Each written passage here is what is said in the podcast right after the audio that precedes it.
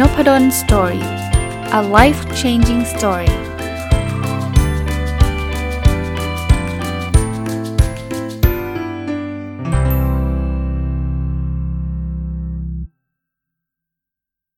สวัสดีครับ ยินดีต้อนรับเข้าสู่นพดล Story พอดแคสต์นะครับ ก็วันนี้หยิบหนังสืออีกเล่มหนึ่งที่อ่านจบก่อนปีใหม่เหมือนกันนะครับ มารีวิวนะครับหนังสือที่ชื่อว่า ได้เปรียบกว่าคน 99%ด้วย 4 ทักษะชีวิตนะครับ ผู้เขียนเนี่ยก็ใช้นามปากกานะครับ ชื่อว่า i f e l Amazing Storytelling นะ ผมอ่านจบปุ๊บเนี่ย เอามาเขียนข้อคิดได้ทั้งหมด 11 ข้อ ก็วันนี้ก็อยากจะนำมาฝากนะครับ ข้อแรกนะครับ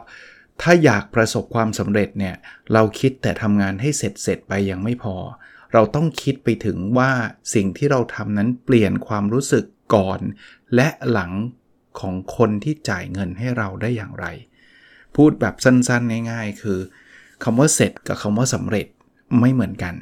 ทำให้เสร็จก็คือเรามีงานอะไรก็ทำให้มันเหมือนกับสมมติมี 5 ขั้นตอนก็ทำแค่ 5 ขั้นตอนจบแล้ว นี่คือทำงานให้เสร็จ ผมยกตัวอย่างอันที่เอาเอา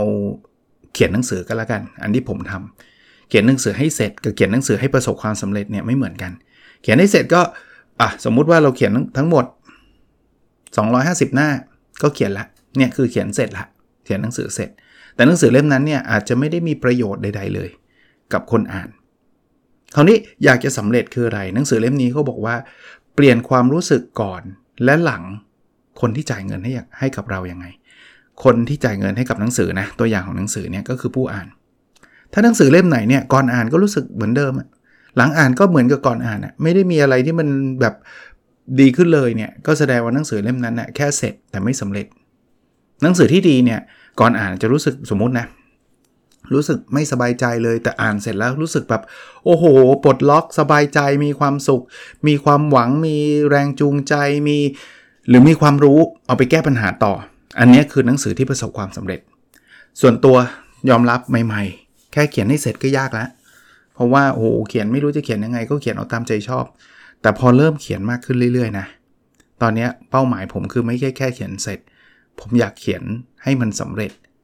ซึ่งซึ่งอย่างปีที่แล้วที่ผ่านมาก็อย่างน้อยๆมีหลักฐานอันหนึ่งที่ที่ทำให้เราดีใจทำให้ผมนะดีใจก็คือหนังสือผมติดอันดับท็อป 5 อันดับ 1 ใน 5 หนังสือสร้างแรงบันดาลใจแห่งปี แปลว่าคนอ่านเนี่ยจะมีแรงบันดาลใจเพิ่มขึ้นนะครับ อันนี้ก็เป็นมุมมุมแรกนะครับ ไม่จำเป็นต้องหนังสือนะสอนหนังสือก็ได้อะใครสอนหนังสือให้ให้ให้เสร็จก็คือ ผมสอนเทอมหนึ่งสิครั้ง ก็ครบ 15 ครั้งผมสอนเสร็จแล้ว แต่สอนให้สำเร็จคืออะไร เราเปลี่ยนความความคิดเราเปลี่ยนความรู้ของนักศึกษาที่เรียน ซึ่งล่าสุดก็ชื่นใจ 2 มุมในเชิงปริมาณคือคะแนนประเมินเต็ม5เงี้ยดีใจไหมดีใจครับ แต่ที่ดีใจมากกว่าคือคอมเมนต์นักศึกษาที่เขียนมาบอกว่า คือ อาจารย์ไม่ได้ให้แค่ความรู้อาจารย์ให้แรงบันดาลใจที่ที่แบบหนูอยากมาเรียนทุกเช้าวันพุธอะไรเงี้ยคืออันนี้คือผมผม consider หรือว่าผมพิจารณาตัวเองว่าอย่างเงี้ยมันคือความสำเร็จนะครับ ข้อ 2 เราเลียนแบบความรู้ได้ครับ แต่เราเลียนแบบศิลปะไม่ได้ ความรู้มันคือใครอ่านมันก็รู้เหมือนกันเนี่ยแต่ศิลปะนี่ผมผมเติมให้ด้วยนะมันคือต้องอาศัยประสบการณ์มาอาศัยความคิดสร้างสรรค์มาอาศัยความความ อะไรดีล่ะ ต้องต้องใช้สมองต้องใช้อะไรอีกเยอะเลยฮะ หลาย ๆ เรื่องนะครับ ทุกคนรู้วิธีการเตะฟุตบอลยกตัวอย่าง ศิลปะไม่ได้แปลว่าต้องวาดรูปนะครับ ต้องต้องต้องต้องเคลียร์ก่อนนะแต่ว่ายกตัวอย่างเช่นเตะฟุตบอลทุกคนรู้นะ แต่ว่าคนที่เตะเก่งมีไม่กี่คนเห็นปะนั่นมันคืออาร์ตอะมันคือศิลปะ มันต้องใช้การฝึกฝน หรือบางคนก็มีพรสวรรค์นะครับเรียนแบบยากครับอาจงไปเรียนแบบ เมสซี่มา มันก็ดูได้นะ ดูได้แต่มันไม่ใช่เลียนแบบได้ง่าย ๆ วิธีการเตะเราเรียนรู้ได้หมดนะครับเขียนหนังสือเนี่ยยกตัวอย่างเรียนรู้ได้ครับ วิธีการเขียนที่ดีมีแบบไหน แต่ว่าเราเห็นสำนวนแต่ละคนมันจะไม่เหมือนกัน แล้วคนที่เขาเขียนระดับระดับ top ของประเทศเนี่ยคุณจะเห็นว่าเลียนแบบยาก และถึงจะเลียนแบบนะ มันก็ไม่ประสบความสำเร็จแบบเขาอะโทนอะไรก็ไม่เหมือนยกเว้นคุณไปก๊อปงานเขามา ซึ่งมันผิดกฎหมายนะครับ 3 ครับ อยากดึงดูดเงินเข้ามามาก ๆ เราต้องทำสินค้าหรือบริการที่ช่วยเหลือคนจำนวนมาก ๆ ให้ได้ อันนี้ชัวร์มีคนเคยบอกครับบอกว่า ถ้าเราทำสินค้าหรือบริการอันตัวทีถ้าเราอยากจะรวย ถ้าเราอยากจะรวยวิธีการง่ายที่สุด ซึ่งก็วงเล็บก็ยากอยู่นะ คือทำให้คนจำนวนมากรวย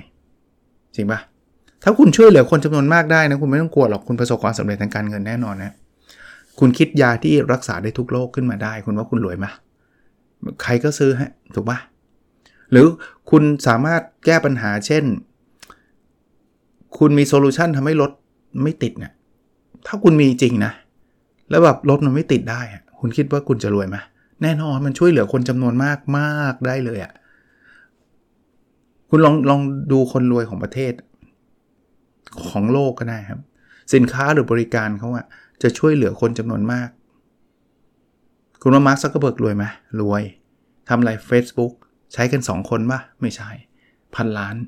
ระดับพันล้าน ช่วยอะไรคนทำให้คนเพลิดเพลินไหมปัจจุบันเราก็ยังใช้ Facebook บางคนใช้เป็นอาชีพเลย บางคนใช้ทำเงิน บางคนใช้เพื่อความเพลิดเพลิน บางคนใช้ส่องคนอื่น เป็นประโยชน์ทั้งนั้นเนี่ยช่วยเหลือไม่ได้แปลว่าต้องช่วยเหลือจากจากความทุกข์อย่างเดียวนะ คือจริง ๆ มันเพิ่มความสุขมันอะไรหลาย ๆ อย่างได้นะครับ ข้อ 4 ครับ แบรนด์ส่วนตัวคือจุดยืนของเรา ถ้าเรามีจุดยืนที่แข็งแกร่ง เป็นตัวของตัวเอง เราก็จะมีความสามารถในการตั้งค่าตัวเราอย่างอิสระ อันนี้ก็เป็นส่วนหนึ่งที่ที่เราจะได้เปรียบคนอื่น คือบางคนบอกต้องสร้างแบรนด์ สร้างแบรนด์ไม่ได้แปลว่า ต้องมีโลโก้ ส่วนตัวต้องมีโลโก้ไม่ใช่นี่ยแต่มันเป็นจุดยืนที่ถ้าบอกชื่อคนนี้คนนี้เขาจะ stand for สิ่งนี้ stand ก็คือแบบฉันจะมีจุดยืนเรื่องเนี้ย แล้วถ้าคุณมีจุดยืนที่แข็งแรงเนี่ย คุณจะเป็นตัวของตัวเอง ใครจะมา มา มาพาคุณหลงทิศหลงทางได้ยาก พอคุณมีความชัดเจนเขาเมื่อไหร่นะ คนจะเชื่อคุณครับ เมื่อคนเชื่อคุณเนี่ย ค่าตัวคำว่าค่าตัวอาจจะดูไม่ดีสำหรับบางคน มันคือสิ่งที่เขาจะ value คุณเนะ่ยคุณจะชาร์จเท่าไหร่เนี่ยก็ก็ เกือบจะเรียกว่ามันคงไม่ถึงกระแสล้านล้านล้านอะไรแบบนั้นนะแต่ว่าคุณมีอิสระมากกว่าที่คุณจะต้องไปถามเขาว่าจะให้ผมเท่าไหร่ล่ะครับ ไม่ใช่นะครับ ข้อ 5 ครับ พยายามหาจุดอ่อนของคนเก่ง เราจะได้หาทางไปช่วยเหลือเขาได้ ต้องบอกแบบนี้ ในโลกเนี้ยมันไม่มีใครเก่งทุกเรื่องครับ บางคนเก่งบางเรื่องแน่นอนครับคราวนี้คุณอยากประสบความสำเร็จมันมีหลายวิธี คุณก็พยายามเก่งเทียบเท่าเขา ซึ่งบางทีมันก็ไม่ง่ายบางทีก็ไม่ง่าย แต่ถ้าเกิดคุณลองดูครับว่าคนนี้เขาไม่ถนัดเรื่องไหน แล้วคุณนำเสนอโซลูชันเรื่องนั้น คุณจะไปช่วยเขาได้ครับบางคนไปเชื่อไปช่วยเขาทำไมเอา้าคุณช่วยเขาเขาก็ต้องตอบแทนคุณครับ ก็เก่งไปด้วยกัน อารมณ์อารมณ์แบบนั้นครับ อันนี้ก็อาจจะเป็นอีกทางหนึ่งที่คุณจะประสบความสำเร็จได้ คุณไม่จำเป็นต้องเก่งกับเขา เพราะบางอย่างมันเก่งกว่าเขายากอยู่นะ ยากอยู่เหมือนกัน คุณลองดูว่าจุดด้อยก็อยู่ตรงไหน แล้วคุณบอกว่า ผมเห็นพี่ทำเรื่องนี้แล้ว แต่ว่า ผมอยากจะมาเสริมพี่เรื่องการตลาดอะผมเชี่ยวชาญเรื่องนี้ ผมช่วยพี่ได้เรื่องนี้ พี่จะได้ไม่เอาเวลาไปทำเรื่องอื่น พี่สมมุติเขาเป็นนักเขียนที่เก่งมากในการตลาดเขาไม่ค่อยได้ได้ได้ดีเท่าไหร่ได้ไม่ค่อยได้เรื่องอะนะยกตัวอย่างพี่เขียนเก่งมากเลยผมชอบงานเขียนพี่เลย แต่ว่าถ้าผมช่วยพี่ด้านการตลาดได้ ผมคิดว่ามันจะติดปีกนะอย่างเงี้ยวินวินครับเขาบอกเอาเหรอเออเอามาสิมาช่วยทีเขาก็อยากหาคนช่วยอยู่แล้ว เป็นจุดอ่อนของเขา แล้วยิ่งขายดีคุณก็ยิ่งได้รายได้สูง เพราะว่าคุณไปช่วยเขาด้วยนะครับ ข้อ 6 ครับ ถ้าอยากเก่งขึ้นให้ลองหาโอกาสเรียนรู้กับคนที่เก่ง ผมว่าต่อยอดข้อข้อข้อเมื่อกี้ก็ได้นะ การที่คุณไปช่วยเหลือเขาไม่ทางใดก็ทางหนึ่งเนี่ยอย่างน้อยๆเนี่ยคุณมีคอนเน็ชันละคุณจะได้เรียนรู้ในในกับคนที่เก่งได้ง่ายขึ้น หรือบางทีมันโมโหบางบางไม่รู้จะช่วยอะไร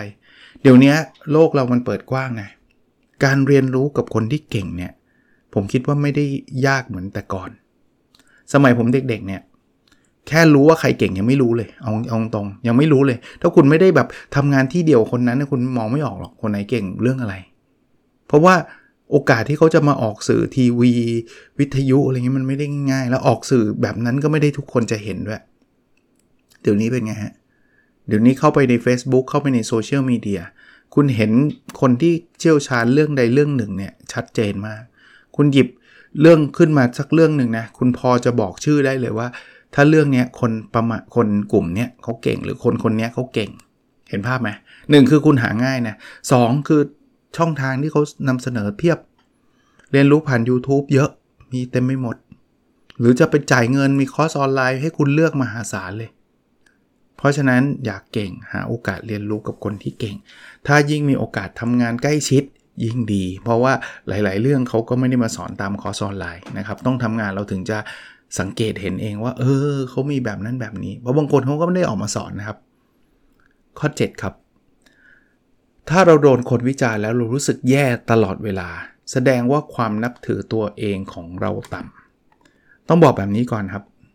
การโดนคนวิจารณ์ แล้วรู้สึกแย่เป็นธรรมชาติมนุษย์นะครับ ไม่มีใครหรือว่าเอามีก็น้อยมากนะครับ ที่โดนคนวิจารณ์แล้วรู้สึกดีจังเลยเขาวิจารณ์มีความสุขส่วนใหญ่ไม่ค่อยมี ต้องบอกแบบนี้ก่อนส่วนใหญ่ไม่ค่อยมี เพราะฉะนั้นรู้สึกแย่ได้ แต่ถ้าเกิดแย่จนแบบดาวแล้วแบบ โอ้ฉันไม่ควรจะทำเพจเลยมีคนมาด่าฉัน ฉันรู้สึกแบบจะเลิกทำแล้วอะไรเงี้ยทั้งๆทที่คนชมเป็นร้อยคนด่าหนึ่งคนเนี่ย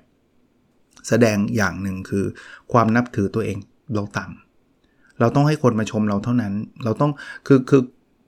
เราจะสำเร็จไม่สำเร็จขึ้นอยู่กับปากคนอื่นอย่างเงี้ยไม่ดีนะครับ มันต้องอยู่กับตัวเรา ถ้าเรารู้ว่าเราทำสิ่งที่ดีก็ถึงเขาจะมาด่าหรืออะไรก็ตามแย่แหละ มันก็ไม่อยากให้ใครโดนด่า ไม่มีใครอยากโดนด่าหรอก แต่ว่าอย่าไปรู้สึกแย่มากจนเกินไป ข้อ 8 นะครับ คนที่เป็นคนที่มีความคิดริเริ่มเนี่ยจะคอยหาโอกาสให้ตัวเองเสมอบางคนบอกจะดูได้ไงว่าคนไหนมีความคิดริเริ่ม คนไหนไม่มีก็เป็นคนที่คอยหาโอกาสอะคำว่าหาโอกาสคือท้าทายกับสิ่งใหม่ ๆ ลองกับสิ่งใหม่ ๆ ที่ตัวเองไม่เคยทำผมเนี่ยผมยกตัวอย่างเลยนะตัวตัวผมเองเนี่ยผมก็ไม่ได้ดีกว่าใครหรอกครับ ส่วนตัวผมเนี่ยหลาย ๆ ครั้งเนี่ยผมมักจะสังเกตตัวเองแล้วภรรยาผมก็บอกครับว่า ผมชอบทำอะไรเดิมๆ เอาเอางี้ กาแฟผมไม่เคยสั่งรสใหม่ ผมจะสั่งแบบเดิมตลอดเวลา เส้นทางไปทำงานไม่เคย อยากที่จะไปเส้นทางใหม่ๆ แม้กระทั่งอาหารกลางวันเชื่อไหมเวลาไปสอนเนะ่ยผมก็สั่งแบบเดิมๆทุกวัน ด้วยความรู้สึกว่าก็มันอร่อยดีก็สั่งแบบนี้ก็กินได้ไม่ได้คิดอะไรมาก จนจนเจ้าหน้าที่ที่คณะผมอะ่ะเขาบอกว่าอาจารย์เปลี่ยนเหอะคือเขาขอเลยนะ เปลี่ยนเหอะ ไม่เบื่อหรอผมผมไม่เบื่อ แต่ว่าพอตอนหลังเนี่ยมาอ่านหนังสือเยอะแล้วก็บอกว่าบางทีการหาอะไรใหม่ ๆ ให้ให้กับตัวเองเนี่ย ก็เป็นสิ่งที่ดีนะ ผมก็เชื่อ ผมก็เริ่มละ เริ่มทานอาหารไม่ค่อยซ้ำไม่ค่อยเมนูไม่ค่อยซ้ำพยายามนะครับ เริ่มก้าวออกไปทำอะไรใหม่ ๆ หลาย ๆ ครั้งอย่างปีที่แล้วเนี่ยก็ได้ไปฟังโอเปร่าอย่างเงี้ยไม่ไม่เคยฟังนะโอเปร่าซึ่งไม่ใช่โอเปร่าขอโทษทีเอ่อ ซิมโฟนีแบบวงออเคสตราเออออเคสตราซึ่งซึ่งจริงๆ ไม่ได้ตั้งใจด้วยเพลินเพลินมีโอกาสแล้วกันนะครับ ก็ก็เลยได้ไปไปฟังวงดนตรีออเคสตรา3ชั่วโมงนะครับ อย่างเงี้ยก็คือสิ่งที่ไม่เคยทำมาก่อน ซึ่งก็ก็โอเค ก็แปลกใหม่ดี หรือปีก่อนหน้านั้นก็เคยไปดำน้ำไม่ใช่ดำอะไรเวอร์วังนะ snorkel ธรรมดาเนี่ยแต่ไม่เคยทำจริงนะอารมณ์แบบนั้นนะ ผมว่าลองให้โอกาสหรือหรือเป็นเรื่องอื่นก็ได้ครับ เรื่องงานเรื่องนู่นเรื่องนี่อะไรเงี้ยอย่างปีนี้ก็ไปฟิตเนสแบบมีเทรนเนอร์ก็ก็อยากจะลองดูนะครับ ข้อ 9 ครับ การทำอะไรไม่สำเร็จหนึ่งอย่าง ไม่ได้แปลว่า เราจะต้องล้มเหลวไปทั้งชีวิต อันนี้ก็จริง คือบางคนเนี่ยผมชอบยกตัวอย่างธุรกิจ เพราะว่ามันนึกออกเร็วเนาะเพราะว่าหลายคนเนี่ยทำธุรกิจพอทำเสร็จแล้วเนี่ยไม่ work ตีตราตัวเองเลย ฉันเป็นคนที่ไม่มีหัวทางธุรกิจ อันนี้เร็วไป คือการทำธุรกิจแล้วไม่ work เนี่ยไม่ work ทั้งนั้นในคนที่ประสบความสำเร็จทางธุรกิจก็เคยทำธุรกิจแล้วไม่ work อย่าไปอย่าไปคิดว่าการล้มครั้งเดียวแปลว่าจะล้มตลอดไป ถ้าคนคิดแบบนี้จะไม่มีคนขี่จักรยานเป็น มีใครบ้งครับขี่จักรยานแล้วไม่เคยล้มบ้งผมว่าน้อยนะ หยิบจักรยานมาขี่ปุ๊บได้เลย ไม่เคยล้มตลอดชีวิต ผมว่าน้อย ตอนหัดขี่เป็นไงครับล้มทั้งนั้นนะ แล้วถ้าเกิดคุณคิดแบบนี้อุ้ยขี่แล้วล้มเราคงเป็นคนที่ขี่จักรยานไม่เป็นหรอก แล้วก็เลิกขี่อย่างเงี้ยถ้าอย่างนี้มันก็ไม่ไม่มีทางขี่เป็นจริงไหมว่ายน้ำมีใครไม่เคยจมมั้งสำลักน้ำไม่เคยเลยมีไหมผมว่าน้อย มีใครลงสระปุ๊บว่ายฟรีสไตล์ได้ทันที น้อยสำลักมันนักต่อนนักแล้ว แต่สุดท้ายเนี่ย ถ้าเราสำลักน้ำถ้าเราคิดว่า โอ๊ยฉันเป็นคนที่ว่ายน้ำไม่เป็นตลอดชีวิตมันก็จะไม่เป็นไง แต่ถ้าเกิดคนลุกขึ้นมาอา้าวมันมันพลาดก็เริ่มต้นใหม่ เพียงแต่เราจะไม่ยอมให้พลาดแบบรุนแรงเท่านั้นเอง มันต้องพลาดแบบเริ่มต้นได้ ผมถึงบอกในรายการผู้ประกอบการวันหยุดและจริงๆมันก็เป็นหลักการชีวิตผมอันนึงเลยคือว่าคือทำแล้วอย่าแบบเอาอินเนี่ยเออส่วนตัวผมจะไม่ไม่ค่อยไม่ค่อยเอาอินแบบว่า ฉันจะโหถ้าทำธุรกิจก็กู้หนี้ยืมสินมันจะรวยร้อยล้านทันทีพันล้านทันที อย่าอย่าเสี่ยงอย่างนั้น อย่าเสี่ยงอย่างนั้นนะครับ ข้อ 10 ครับ การที่เราไม่ได้รับการยอมรับ ไม่ได้แปลว่าเราไร้ค่า เพียงแต่เป็นการบอกว่าสิ่งที่เรามีไม่ได้เป็นสิ่งที่กลุ่มคนนั้นต้องการเท่านั้น ยกตัวอย่างนะเราไปสมัครงาน เขาปฏิเสธเรา หลายคนชอบคิดว่า โอ้เรามันไม่มีความรู้ เรามันไร้ค่า คิดแบบนั้นก็ก็จะจิตตก รู้สึกแย่แล้วพานจะแบบฉันอยู่กับอาชีพนี้ไม่ได้แล้วไปกันใหญ่เลย ลองคิดแบบนี้ เราไม่ได้ไร้ค่าครับ เรามีค่าครับ เพียงแต่ว่าสิ่งที่เรามีเนี่ยมันไม่ตรงกับสิ่งที่บริษัทเนี้ยต้องการเท่านั้นเอง เขาต้องการอีกแบบหนึง่งเรามีค่าอีกแบบหนึง่งอะ่ะมันเหมือนอย่างเงี้ยผมยกตัวอย่าง เราอาจจะไปกองหลังระดับโลกครับ แต่ทีมหนึ่งเขาไม่ได้รับเราไปเตะเนี่ย ไม่ใช่ว่าเราไม่ได้เก่งฟุตบอลนะเขาต้องการกองหน้า เขาไม่ต้องการกองหลัง เพราะฉะนั้นอย่ารู้สึกว่าเราไร้ค่า วันหนึ่งมันจะมีคนที่ต้องการกองหลังแล้วคุณคุณจะคุณจะฟิตพอดีกับคุณอะ่ะเหมือนหรือตรงกับความสามารถคุณพอดีอะ่ะเพราะว่าคุณเก่งกองหลังไงนึกออกไหมเขาเขาไม่ได้เลือกคุณไม่ได้แปลว่าคุณไม่เก่ง คุณแค่เก่งในเรื่องที่เขายังไม่ต้องการ แล้ววันหนึ่งเขาขาดกองหลังเขาจะมาเลือกคุณก็ได้นะมองแบบนี้จะได้เห็นภาพได้ชัดเจนยิ่งขึ้นนะครับข้อที่ 11 นะครับ ถ้าอยากเปลี่ยนแปลงชีวิตตัวเราเอง เราต้องก้าวผ่านความกลัวของเราไปให้ได้ มนุษย์เนี่ยเป็นเป็นสัตว์ที่มีความกลัวโดยพื้นฐาน เพราะว่าในอดีตดึกดำบรรนะบรรพบุรุษเราเนี่ยถ้าไม่กลัวเนี่ยโดนเสือกินไปหมดแล้ว ผมเชื่อว่ามีมนุษย์พันธุ์ที่ไม่กลัวใครเลยก็มีนะ พันธุ์ที่แบบว่า ได้ยินเสียงก๊อกแก๊กก๊อกแก๊กก็เดินลุยเข้าไปในพุ่มไม้แล้วก็โดนเสือกิน เพราะฉะนั้นเนี่ยคนที่อยู่รอดในสมัยดึกดำบรรเนี่ยก็คือคนที่ได้ยินเสียงพุ่มไม้ก๊อกแก๊กก๊อกแก๊กเลยรีบไปซ่อนตัว ก็ไม่โดนเสือกิน แล้วเขาก็ออกลูกออกหลานมาเป็นพวกเรา เพราะฉะนั้นเนี่ยพวกเราจึงมีความกลัวเป็นเป็นพื้นฐาน แต่โลกปัจจุบันเนี่ยมันไม่มีเสือเดินตามถนนเต็มไปหมดรอจ้องกินคุณไงแต่เนื่องจาก DNA เราอะ ยีนเราอะมันถูกฝังความกลัวไว้ เพราะฉะนั้นเนี่ยเราจะคิดอะไรที่มันมันมันกลัวไว้ก่อนเฮ้ยทำธุรกิจเดี๋ยวจะล้มเหลว แล้วเราก็คิดภาพใหญ่ภาพที่ทำให้ให้ให้ให้เรากลัวจนกระทั่งเราไม่กล้าทำธุรกิจ ออกไปพูดเดี๋ยวคนจะโห เพราะสมัยก่อนเนี่ยถ้าใครถูกขับออกจากกลุ่มเนี่ยคือคืองานใหญ่นะครับ คือคุณแย่เลยนะครับ คุณต้องอยู่กันเป็นกลุ่มไม่งั้นคุณอยู่ไม่รอดอะพูดง่ายๆ เพราะนั้นคุณต้องการการยอมรับ คุณกลัวการจะถูกด่าถูกว่าถูกขับออกจากกลุ่มมาก ๆ DNA ของบรรพบุรุษอันนั้นนะสืบต่อมาที่เรา เพราะนั้นเวลาเรา present เราถึงมือเย็นไง ถามจริงเหอะ present นะ ต่อให้พูดอะไรไม่ออกสักคำนะเขาจะขับคุณออกจากประเทศไทยไหมไม่มีหรอกเขาลืมคุณไปด้วยซ้ำบางทีเขากดมือถือเล่นเขาอาจจะมองไปนิดนึงเอาคนนี้ก็ตื่นเต้นไหมเอาปล่อยเขาเถอะเขาก็เล่นต่อ หรือต่อให้เขาจะมามาจ้องคุณนะขำคุณนะ พอจบชั่วโมงคุณพูดอะไรไม่ได้สักคำเลยนะ อันนี้คือ worst case ที่สุดแล้วนะเขาก็เดินออกไปแล้วก็จบ เขาก็ไม่ได้มาอะไรกับคุณหรอกเขาก็ลืมเขาอาจจะไปคุยกับภรรยาที่บ้านว่าเออวันนี้ฟังคนหนึ่งเขาตื่นเต้นเขาพูดไม่ออกเลยจบ ชื่อคุณยังไม่จำเลยซ้ำเพราะฉะนั้นเนี่ยจริงๆแล้วมันเป็นความกลัวที่เราจินตนาการทั้งนั้น แล้วเอาจริง ๆ นะคนพูดขึ้นไปแล้วพูดไม่ออกเลยก็น้อยครับแทบไม่มีหรอก ผมเคยผมเคยตอนที่ผมไป present paper ที่ต่างประเทศ แล้วก็ตอนนั้นเรียนปริญญาเอกอยู่ครับ แล้วก็ไปเจอเด็กปริญญาเอกด้วยกันเนี่ย แต่อยู่คนละมหาวิทยาลัยก็ทักทายพูดคุยกันนะเพราะหัวข้อวิจัยมันใกล้เคียงกัน แล้วเขาบอกว่าเดี๋ยว you present กี่โมงเนี่ย I จะไปให้กำลังใจอะไรเงี้ย ผมก็บอกเขา แล้วผมบอกแล้วของ you กี่โมงล่ะเดี๋ยวก็จะไปฟังด้วยอะไรเงี้ย พอใกล้ๆผมก็บอกเขาเขาบอกว่าตื่นเต้นไหมผมบอกตื่นเต้นว่าตื่นเต้นมากเลยอะเพราะ professor อะไรก็ฟังกันหมดเราก็เครียดนะตื่นเต้นอะ ก็ present เสร็จจบลงมา ตื่นเต้นตลอดนะครับ ต้องบอกแบบนี้มือเย็นนะครับ ตื่นเต้นตลอด พอลงมาเสร็จเพื่อนคนนี้เขามาทักบอกไม่เห็นตื่นเต้นเลย ผมบอกไม่เห็นได้ไง ผมตื่นเต้นจะตายไปขนาดลงมามีคนจับมือเนี่ยผมรู้ว่าคนจับมือต้องตกใจเพราะมือผมเย็นมาก ตื่นเต้นจน present จนจบยังตื่นเต้นอยู่เลยครับ แต่คนนี้ก็บอกไม่เห็นจะตื่นเต้นเลย ดูไม่ออกนะ ดูไม่ออกเลยนะว่า you ตื่นเต้น เราขยายความกลัวให้มันใหญ่ไปเอง คราวนี้ถ้าเราอยากจะเปลี่ยนแปลงเราก็ต้องก้าวผ่านเรื่องพวกนี้ฮะบางทีต้องทำทั้งนั้นที่กลัว เน้นนิดนึงก็อย่าไปไปทำอะไรที่มันบ้าบินแบบที่มันเสี่ยงต่อชีวิต หรือเสี่ยงต่อเงินทองมหาศาลขนาดนั้น อันนั้นก็ควรกลัวอยู่แล้วนะครับ โอเคก็เป็น 11 ข้อนะครับ ที่ผมได้จากการอ่านหนังสือเล่มนี้ นะครับชื่อหนังสืออีกทีนะครับ ได้เปรียบกว่าคน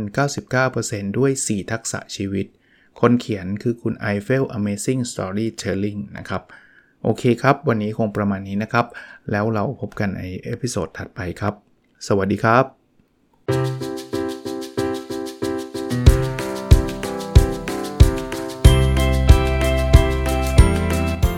n o p a d o n Story a life changing story